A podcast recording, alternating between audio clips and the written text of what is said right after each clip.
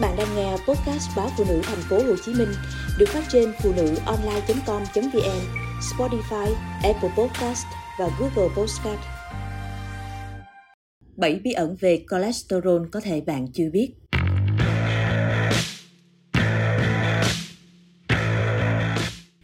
Tại sao các bác sĩ quan tâm nhiều đến cholesterol? Đầu tiên là nó có thể dự đoán các rủi ro về sức khỏe. Các bác sĩ Trung tâm Phòng ngừa Bệnh tim mạch tại New York cho biết như vậy.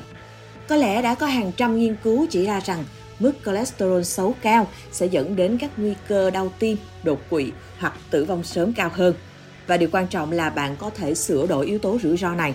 Sau đây là 7 bí ẩn đã được các nhà khoa học tìm ra liên quan đến cholesterol. 1. Cholesterol luôn có hại. Cholesterol thường được mô tả là một chất sáp giống như chất béo, rất cần thiết cho cơ thể con người bao gồm cả việc đóng một vai trò quan trọng trong quá trình phát triển của thai nhi. Nó là một phần của mảng tế bào và thúc đẩy sản xuất các hormone quan trọng. Nhưng quá nhiều cholesterol có thể gây ra vấn đề, cụ thể là góp phần làm tắc nghẽn động mạch và tăng nguy cơ mắc các bệnh về tim. Cholesterol xấu vận chuyển cholesterol đi khắp cơ thể, lắng động nó trong các mạch máu. 2. Cholesterol tốt luôn có tác dụng bảo vệ. Trong một nghiên cứu được công bố trên tạp chí của Đại học Tim mạch Hoa Kỳ, thì các nhà khoa học cho biết đã theo dõi gần 24.000 người trưởng thành không mắc bệnh tim trong khoảng một thập kỷ để đo lường các dấu ấn sinh học và theo dõi các cơn đau tim cũng như tử vong liên quan đến cơn đau tim. Kết quả cho thấy, mặc dù cholesterol xấu có thể báo hiệu tình trạng sức khỏe xấu, tuy nhiên lượng cholesterol tốt thấp lại chỉ cho thấy gia tăng dấu hiệu mắc bệnh của người da trắng chứ không phải là người da màu. Trong khi đó, ở cả người da trắng và da màu, cholesterol tốt không cho thấy bất kỳ dấu hiệu nào cải thiện sức khỏe.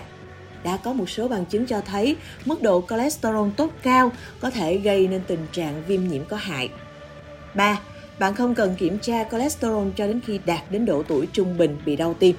Hiệp hội Tim mạch Hoa Kỳ khuyến nghị rằng tất cả những người từ 20 tuổi trở lên nên kiểm tra mức độ cholesterol cứ sau 4 đến 6 năm có thể tầm soát thường xuyên hơn nếu bạn hoặc gia đình có tiền sử mắc bệnh tim.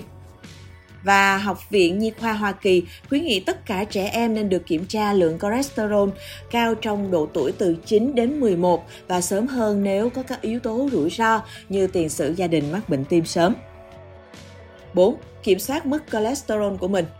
Trẻ sơ sinh được sinh ra với lượng cholesterol xấu rất thấp và mức độ này tiếp tục tăng lên khi chúng ta già đi. Đó là một quá trình lão hóa tự nhiên. Nhưng chắc chắn có một số điều bạn có thể làm để kiểm soát lượng cholesterol của mình, chẳng hạn như tập thể dục.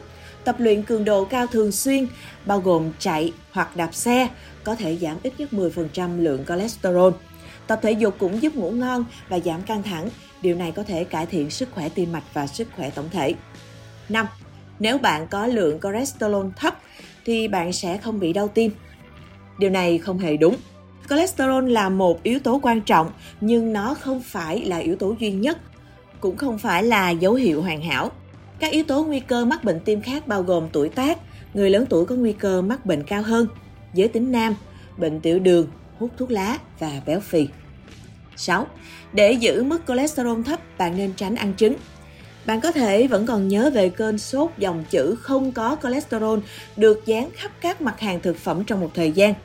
Không phải ăn nhiều cholesterol hơn sẽ dẫn đến lượng cholesterol trong máu cao hơn. Cơ thể cũng tự tạo ra và có thể điều chỉnh để bù đắp nếu bạn ăn nhiều hơn hoặc ăn ít hơn.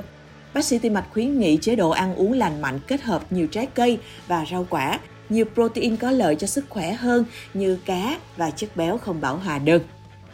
7 bạn luôn có thể kiểm soát mức cholesterol của mình mà không cần sự hỗ trợ của thuốc. Có một chứng rối loạn di truyền được gọi là tăng cholesterol máu. Gia đình khiến khoảng 1 trong 200 người được sinh ra với mức cholesterol xấu cao. Mức này sẽ tiếp tục tăng trong suốt thời thơ ấu và tuổi trưởng thành. Mặc dù đây là tình trạng hiếm gặp, nhưng vẫn còn các yếu tố rủi ro khác như cân nặng và thể trạng cũng ảnh hưởng bởi yếu tố di truyền. Ngay cả khi bạn giảm cân và tập thể dục thì bạn vẫn được khuyên dùng thuốc để kiểm soát cholesterol. Trước tiên, nên tập thể dục và ăn kiêng vì như vậy bạn không chỉ có thể cải thiện được lượng cholesterol của mình mà còn có thể cải thiện được sức khỏe tổng thể.